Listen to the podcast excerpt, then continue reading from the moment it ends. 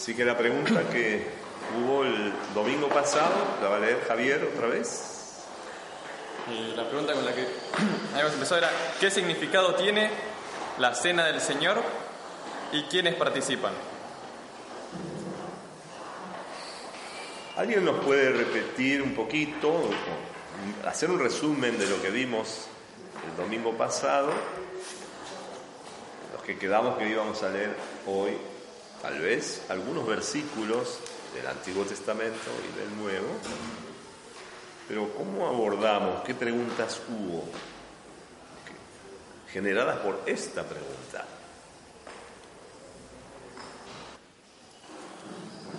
Un ejercicio de memoria. Habíamos leído el capítulo 22 de Lucas.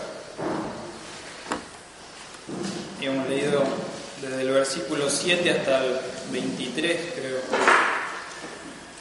que es donde el Señor Jesús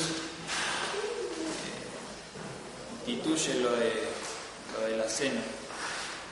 Y habíamos leído en el primer versículo, número 7, que ahora habla de que llegó el día de los panes sin levadura en el cual era necesario sacrificar el cordero de la Pascua.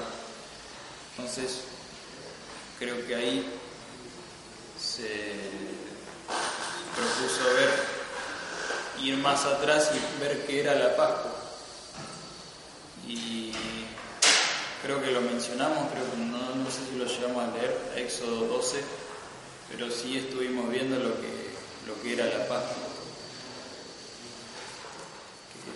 Que, significa también Pascua, que es pasar, pasar por alto, pasar por arriba. que era la fiesta que el, pueblo de Israel tenía que celebrar cada año para recordar que, que había sido sacado de Egipto.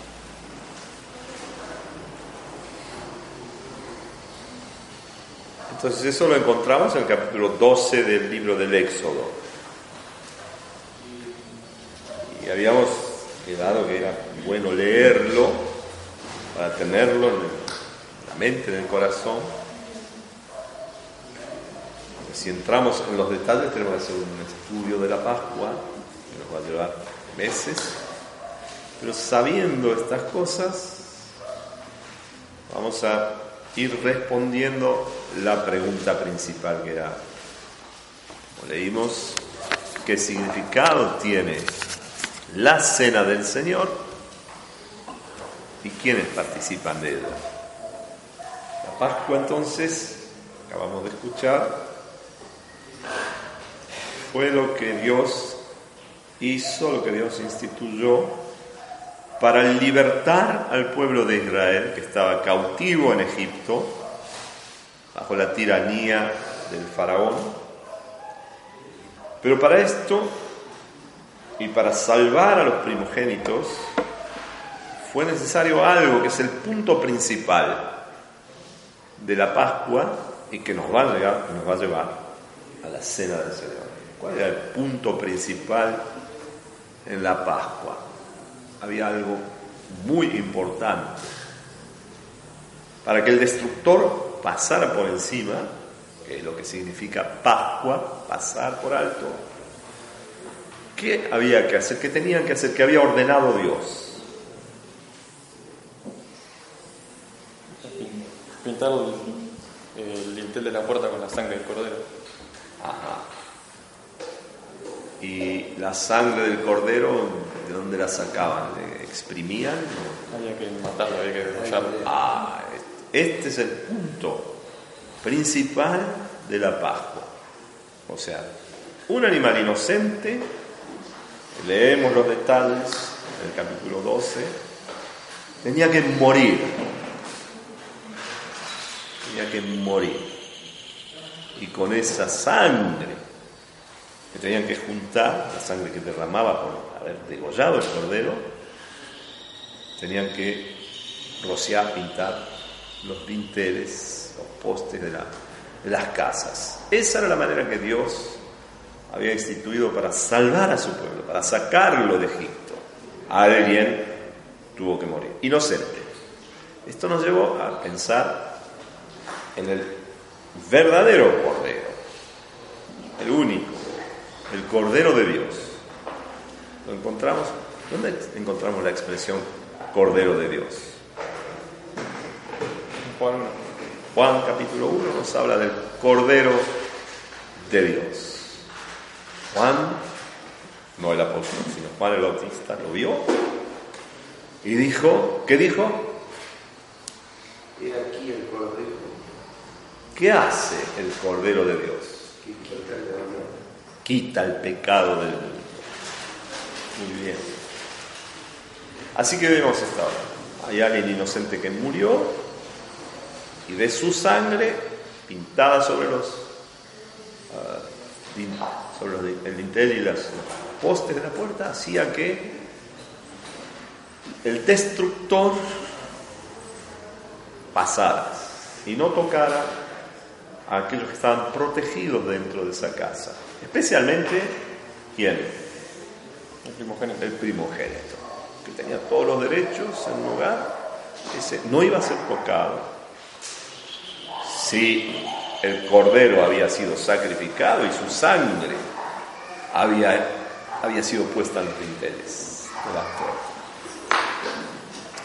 Entonces, hay un significado, un símbolo en la Pascua, instituida para los judíos, que el Señor Jesús celebraba y en ese momento, cuando él tenía 10 años, 12 años, él quiso comer esa Pascua.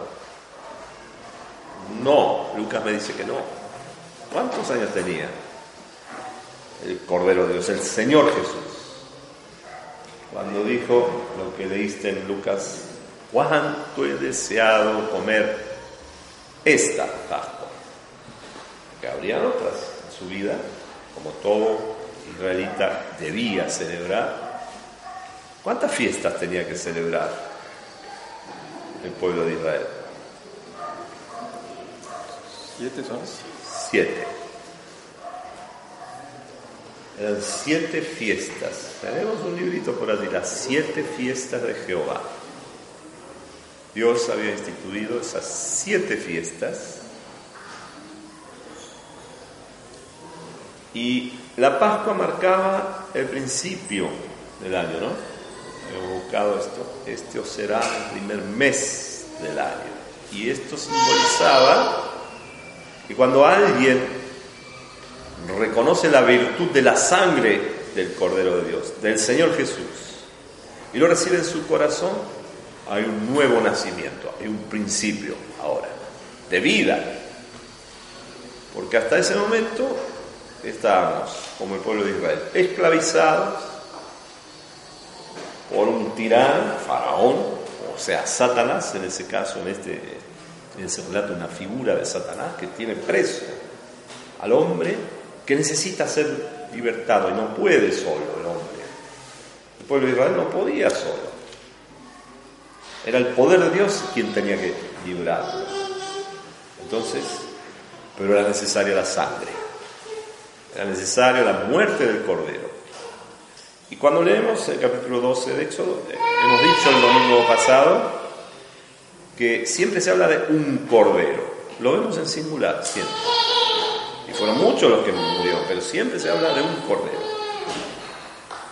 El cordero de Dios único, o el que dio su vida en la cruz, ese era el cordero de Dios. Entonces, ahora para ir introduciéndonos en la cena del Señor, lo que leímos en Lucas capítulo 22 es cuando el Señor celebrando esa fiesta, unida a cuál? Después de, después de la, la Pascua, ¿qué fiesta venía? Los panes sin levadura. ¿Cuánto duraba esa fiesta?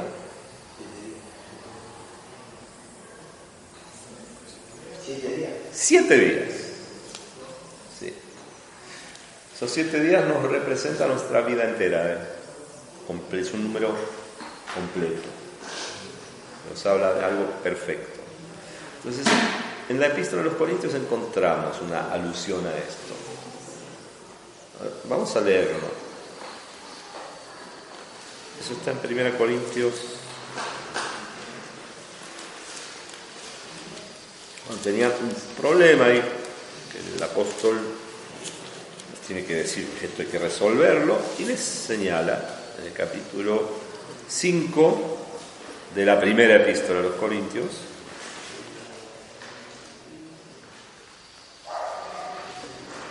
En el versículo 7 lo va a leer Iván. ¿No está?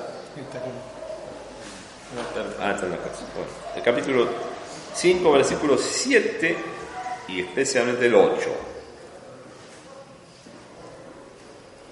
Limpiaos pues de la vieja levadura para que seáis nueva más, levadura como sois, porque nuestra Pascua que es Cristo fue sacrificada por nosotros. Así que celebremos la fiesta, no con la vieja levadura y con la levadura de malicia y de maldad, sino con los panes sin levadura de sinceridad y de verdad. Ahí está. Vemos las dos cosas juntas. La Pascua, nuestra Pascua, que es Cristo, ya fue sacrificada.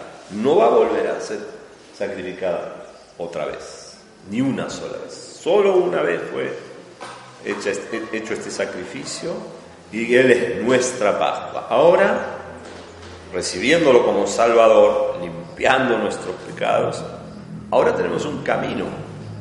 Cantábamos en los himnos recién. Quiero seguir a Cristo, quiero ir en pos de Él. Es un camino.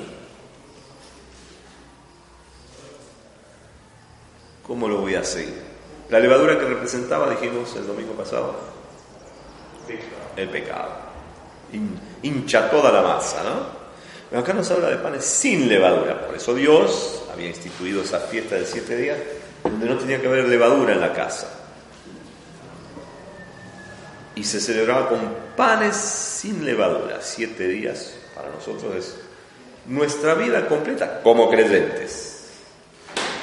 Esa vida puede ser después que se convierte unos minutos, o después que se convierte 50 años, o 10, o lo que sea, pero ese periodo del creyente desde que nació de nuevo, desde que aceptó a Cristo como Salvador, hasta o su partida de este mundo, que el Señor nos venga a buscar, ese periodo está representado por los siete días de los panes sin levadura. Así que vemos en Lucas 22 que el Señor deseaba comer esa Pascua, eso está en el versículo 15, Lucas 22, 15. Él les dijo, ¿cuánto he deseado comer con vosotros esta Pascua antes que parezca? Y para introducirnos en lo que es la cena del Señor, su significado y quiénes participan, vamos a ver muchas cosas, la condición en que se participa de esto, quiénes y cómo debemos participar. Y una de las cosas que vemos que necesitamos siempre, desde siempre, insistir, no desde siempre acá en Monte Grande, sino desde siempre en la historia del cristianismo, es la hora. Dice aquí, eh, el, domingo pasado leímos todo el relato, ¿no? Estaban, tenían que buscar el aposento alto, versículo 12, que estaba ya dispuesto, y ahí tenían que preparar la Pascua a los discípulos. Y el versículo 13 dice, fueron pues y hallaron como les había dicho, y prepararon la Pascua. Hay una preparación para esta celebración. Pero notable lo que dice el versículo 14, que siempre tenemos que recordar. ¿Cuándo era la hora? Cuando era la hora, se sentó a la mesa y con él los apóstoles. Ahí tenemos algo que nos habla al orden, a nuestro orden. Si en el conjunto de los creyentes que se reúnen en un lugar acuerdan que a tal hora es la reunión alrededor del Señor Jesús, no puedo presentarme a cualquier hora que me parezca, porque el Señor está ahí. En nuestro caso, celebramos la cena del Señor, o la reunión de adoración donde está la cena del Señor. La cena del Señor es a las nueve y media de la mañana. Y bueno, puedo venir a las diez menos cuarto, puedo venir a las diez menos diez, y de verdad que esto no es orden, es una falta, una falta que debe ser corregida. No que tengo que corregirle al otro, yo tengo que corregir. Yo tengo que corregir porque a las nueve y media, si acordamos, a esa hora el Señor no nos falla, está. Y lo rodeamos. En nuestro caso a las nueve y media de la mañana. Y si yo vengo a las diez menos veinte, bueno, un día perdí el colectivo, se me pinchó una rueda, se descompuso un hijo, se descompuso un bebé, una esposa. Bueno, eso es un accidente. Pero tener por costumbre, repetidas veces, llegar fuera del horario, tenemos que siempre pensar en esto. ¿Cuándo fue la hora? Una hora establecida. Todos sabemos que en nuestro país grande, extenso geográficamente, las distancias para llegar a la reunión es larga, es verdad esto. Es cierto. Recordamos, están con el Señor hermanas que venían de más de 40 o 50 kilómetros, pero recorriendo villas y haciendo, serpenteando entre los caminos, que hay que salir a las, para llegar a las nueve y media acá, hay que salir siete y media por lo menos, o antes. Todo esto lo recordamos. Cuando uno tiene en el corazón esto, la cena del Señor, quiere, anhela estar allí, el Señor va a estar. Él lo prometió. Donde están dos o tres congregados en mi nombre, dijo el Señor Jesús, allí estoy yo en medio de ellos. Así que son cosas que vamos viendo. El hecho es que el Señor dice, ¿cuánto he deseado comer con vosotros esta Pascua? Porque en esta Pascua, la de ese momento cuando él tenía 33 años, él se iba a entregar. Y lo deseaba él, deseaba glorificar a Dios, entregándose como holocausto, pero también para llevarnos a todos nosotros, los que creemos, y si todavía la iglesia está en el mundo es porque Dios extendió su gracia y quiere más hombres vengan a la salvación, ya que Él quiere que todos los hombres sean salvos y vengan al conocimiento de la verdad. Pero bueno, todavía espera Dios. Muy bien. El Señor anhelaba esto. ¿Cuánto he deseado? Y sí, se entregó. Ahora el Señor Jesús murió, porque después de esto seguimos el capítulo y vemos la institución del memorial de su muerte. Mientras estaban comiendo la Pascua, que un judío piadoso, un israelita piadoso, jamás iba a dejar de lado. No lo iba a hacer nunca. El Señor Jesús estaba allí y utilizó lo que había ahí. Decíamos que la cena del Señor no es un ritual pomposo. Se celebra con las cosas más simples. ¿Cuáles son estos emblemas, estas cosas simples? Porque celebramos la cena del Señor. El Señor Jesús mismo lo, hizo acá, cuando Él instituyó la cena, tomando los elementos que habían ahí en esa cena de la Pascua. ¿Cuáles fueron los elementos que tomó el Señor para decir que Él quería que hiciéramos eso? Pan y la copa un pan y una copa, una copa de vino. En la cena de la Pascua había más de una copa. Encontramos en los salmos y vemos también cómo era la, la práctica entre los israelitas, pero una de esas copas utilizó el Señor para decir, esta copa el versículo 20 de Lucas 22, de igual manera, después que hubo cenado, tomó la copa, diciendo, esta copa es el nuevo pacto en mi sangre, que por vosotros se derrama. Lucas 21, 20. Así que el versículo 19 habíamos visto, tomó el pan y dio gracias y lo partió y les dio. Les dio diciendo, esto es mi cuerpo, que por vosotros es dado. Hace poquito,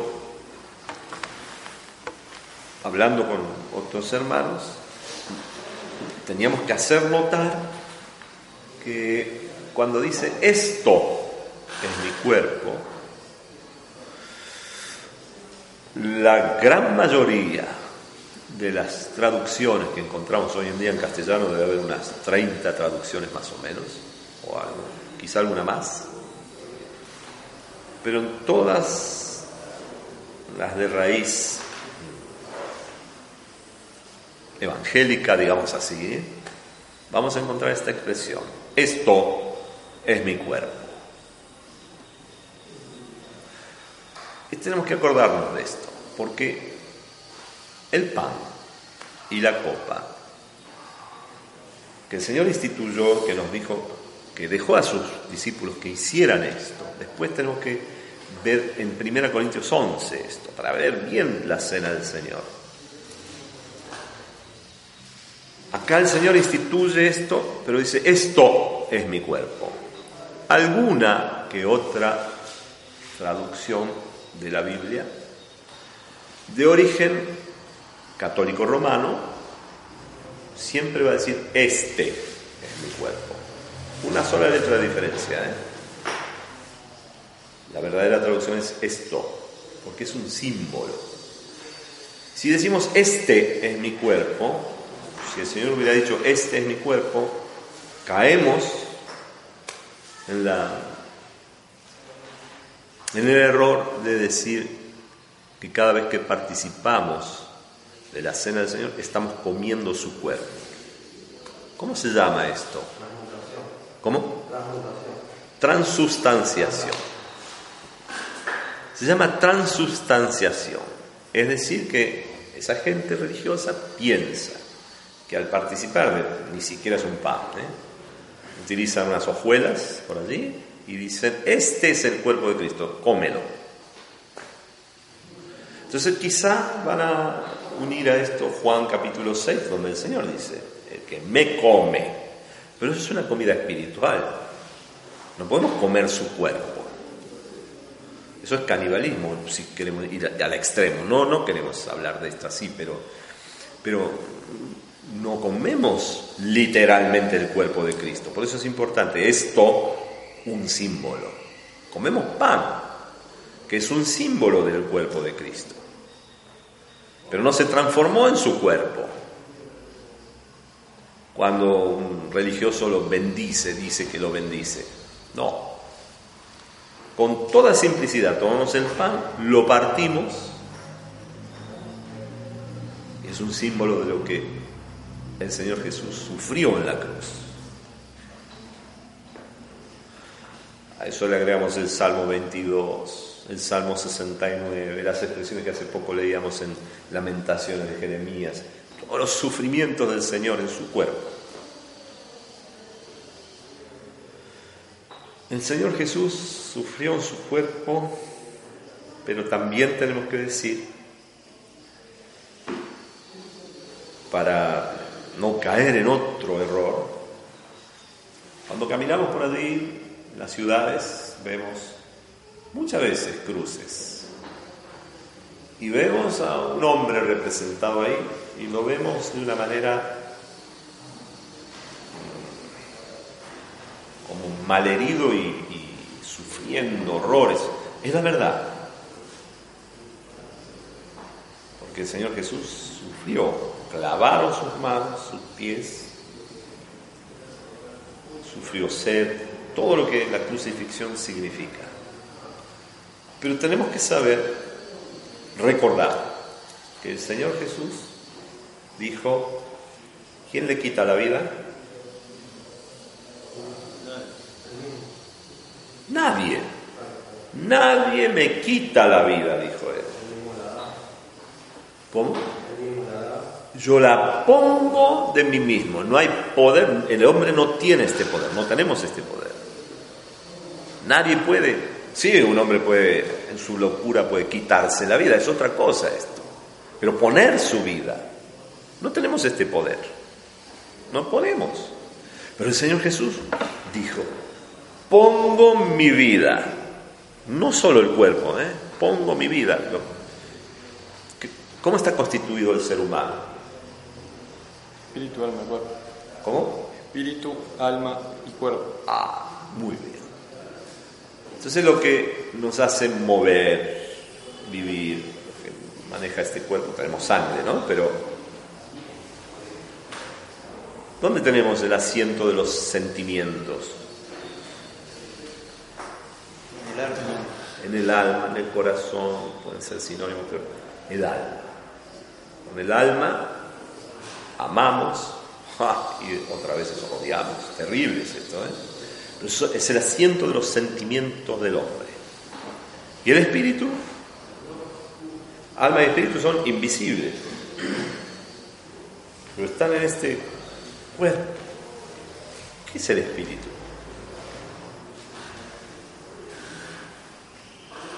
Espíritu, alma y cuerpo. Esto es un ser humano.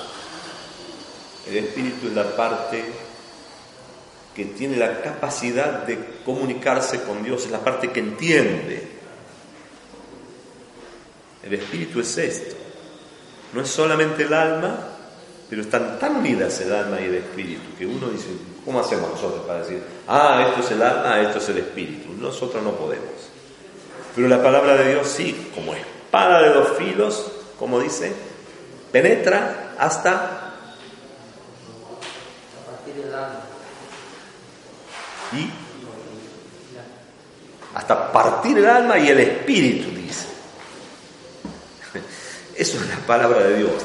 Entra en el corazón, entra, parte el alma y el espíritu. Y bueno, entonces tenemos estas tres cosas. Los sufrimientos del Señor Jesús no fueron tan solo físicos, grandísimos. No fueron solo físicos,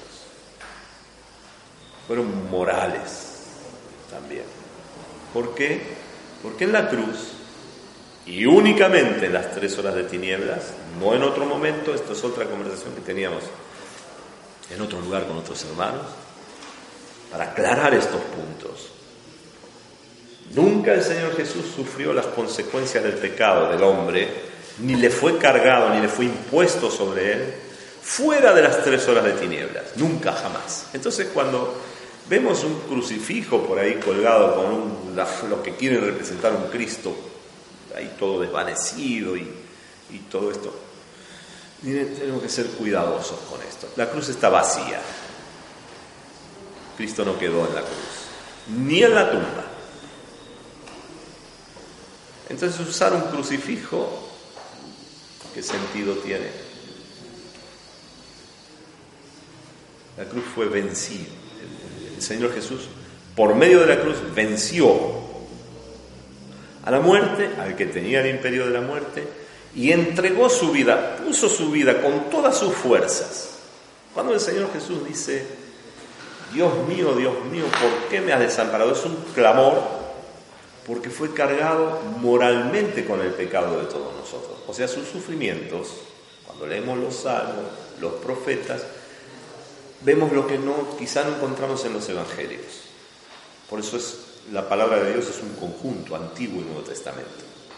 En el Antiguo Testamento encontramos todos esos sentimientos del Señor cuando leemos los salmos, los profetas, especialmente en el culto, nos recuerdan los sufrimientos morales del Señor. Todo nuestro pecado fue cargado sobre Él. Y más. ¿Cómo nos dice 2 Corintios capítulo 5?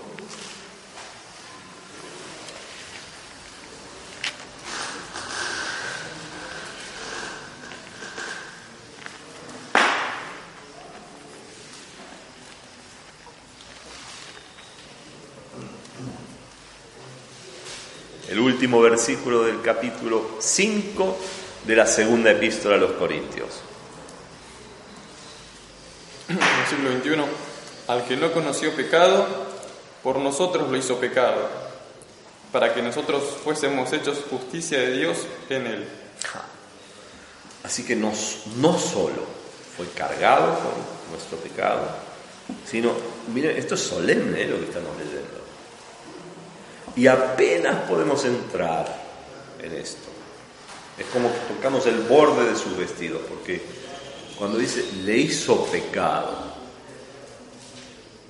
lo trató como el mismo pecado. ¿Esto cómo, cómo lo podemos entender? El santo, el Señor Jesús, el santo, el Hijo de Dios,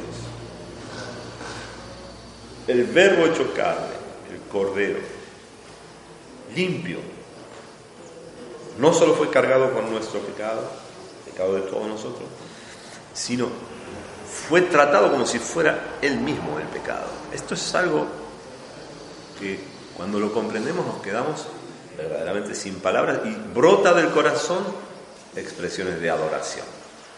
Y por eso queremos, ansiamos, cuando comprendemos esto, ansiamos responder al Señor Jesús cuando Él dice, haced esto en memoria de mí. Cuando él instituyó el memorial de su muerte, ahora encontramos en 1 Corintios 11 lo que el apóstol Pablo nos dice y luego encontramos cómo participar de la cena del Señor. ¿Quiénes? Pero también cómo.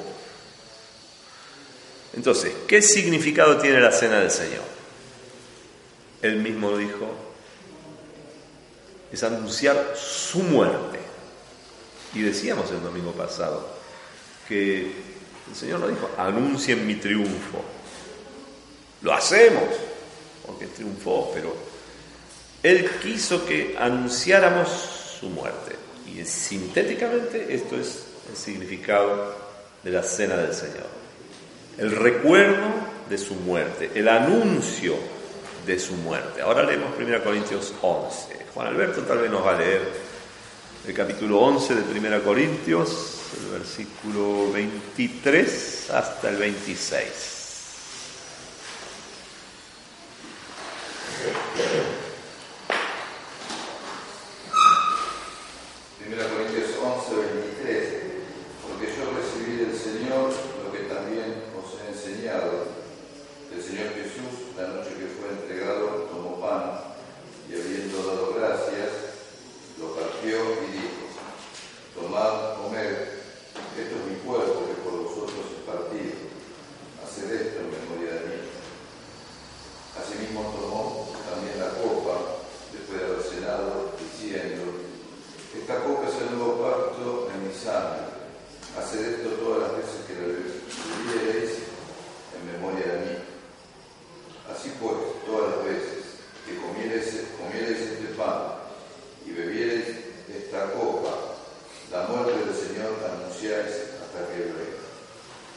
Está la nota de triunfo hasta que Él venga. Hemos terminado el culto esta mañana con expresiones de el Señor viene, su triunfo. Pero el apóstol dice, yo recibí del Señor lo que también os he enseñado. Se había ocupado el apóstol de enseñarles. Y nosotros estamos aprendiendo juntos acá también lo que el Señor quiso. Esta pregunta nos lleva a la escritura y vemos la noche que fue entregado, lo que leímos en Lucas. Ah, si seguimos el relato de Lucas, vemos la traición de Judas, el arresto del Señor, todo lo que vino allí, todos sus sufrimientos físicos, los latigazos, una una corona de espinas, los escupitajos sobre él, todas las blasfemias que han dicho, todo esto lo sufrió en su cuerpo. Pero llega la cruz y cuando leemos en el capítulo 19 del Evangelio según Juan, lo vemos con toda la fuerza él, ¿eh? Ay, hay que leerlo eso, son expresiones, es importante retenerlas en el corazón. ¿eh? Juan 19.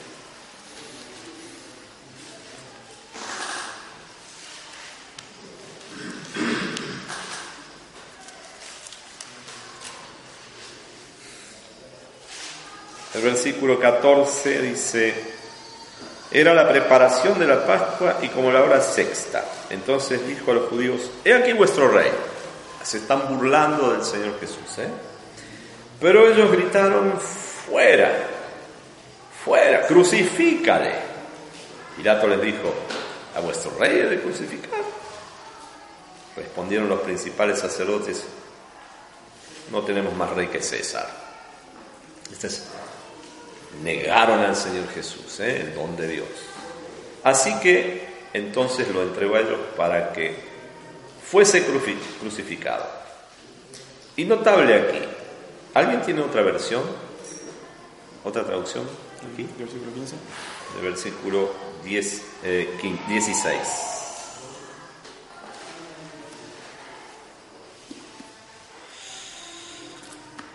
Aquí leemos, así que entonces lo entregó a ellos para que fuese crucificado. Aquí leemos, tomaron pues a Jesús y le llevaron. Pero hay una diferencia en este texto con otras traducciones o con el original.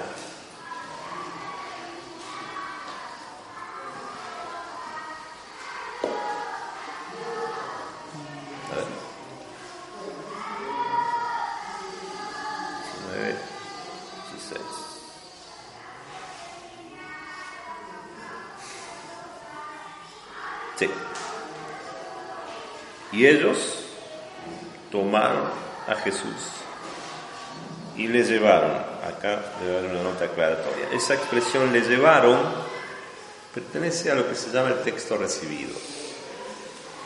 De manera que esa expresión le llevaron en Juan, Juan presenta al Hijo de Dios con todo su poder, ¿eh?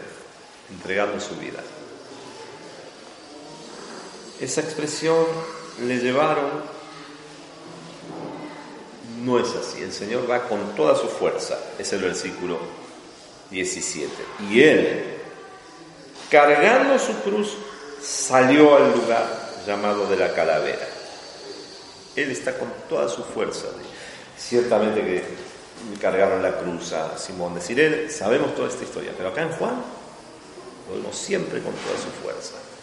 Así que tenemos que recordar todo esto. Hay cosas en las que podemos entrar apenas cuando hablamos de los sufrimientos morales del Señor Jesús, pero lo que representa la cena es el memorial de la muerte del Señor Jesús, como leímos en 1 Corintios 11, y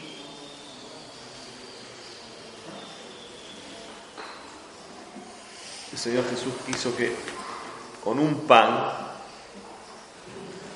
¿por qué usamos un pan con levadura? Estoy ampliando las cosas porque vienen a la... ¿Por qué no lo hacemos con pan sin levadura?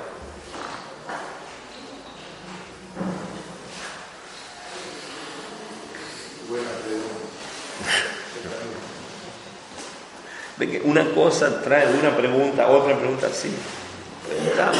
Porque el pan, eh, cuando se la cena, debe ser un pan sin levadura. Absolutamente, pan es ácido. La traducción vieja decía la fiesta de ácimos es decir, los panes sin levadura. Así participó el Señor. De ninguna manera podía haber participado con un pan con levadura, nunca, jamás. Era sin levadura. Pero, ¿y nosotros? Tenemos que pensar en lo que leímos en 2 Corintios 5 y tenemos que pensar en lo que no leímos hoy, pero que está unido a la cena del Señor que encontramos en el capítulo 10 de la primera epístola a los Corintios que nos habla de la mesa del Señor. Y allí vamos a encontrar la expresión que un pan que es, es que muchos somos un cuerpo. Entonces, vemos que como, como símbolo del Señor Jesús, un pan es su cuerpo físico, entregado. Pero 1 Corintios 10 nos presenta algo más. Es que en ese pan, cuando celebramos la cena, y esto nos va a llevar a otros pensamientos deliciosos, que es lo que Dios quiere, vemos que todos somos todos los hijos de Dios, ¿eh? ahí vamos a responder esta expresión después, ¿quiénes participan? Pero un pan es que muchos somos un cuerpo. Así que vamos uniendo todo esto, la Pascua, los panes sin levadura, lo que el Señor sufrió físicamente, moralmente, y saber que nadie le quitó la vida, sino que la puso de sí mismo, esto hay que recordarlo siempre. Porque lo tenemos que decir antes de irnos, no murió, no murió bajo la maldición de Dios. Esto es algo también importante. Cuando el Señor exclama, en tus manos encomiendo mi espíritu, lo hace, pero, pero con toda su fuerza, sabiendo que la obra de la redención, para la salvación nuestra, para la gloria de Dios, estaba terminada. Y para esto hubo una comunión plena entre Dios y Cristo. Con esto tenemos que tener cuidado. No murió el Señor Jesús bajo la maldición. Fueron solo las tres horas de tiniebla donde Él fue cargado, como leímos, con el pecado y fue tratado como el pecado. Pasadas las tres horas, el Señor Jesús con toda su fuerza entrega su espíritu y culmina la obra de la redención y de ninguna manera, cuando el Señor entrega su espíritu, cuando muere, de ninguna manera estaba bajo la maldición de Dios. Jamás. Esto grabémoslo bien en nuestro corazón. Lo mismo que viene tal vez podemos seguir con esto.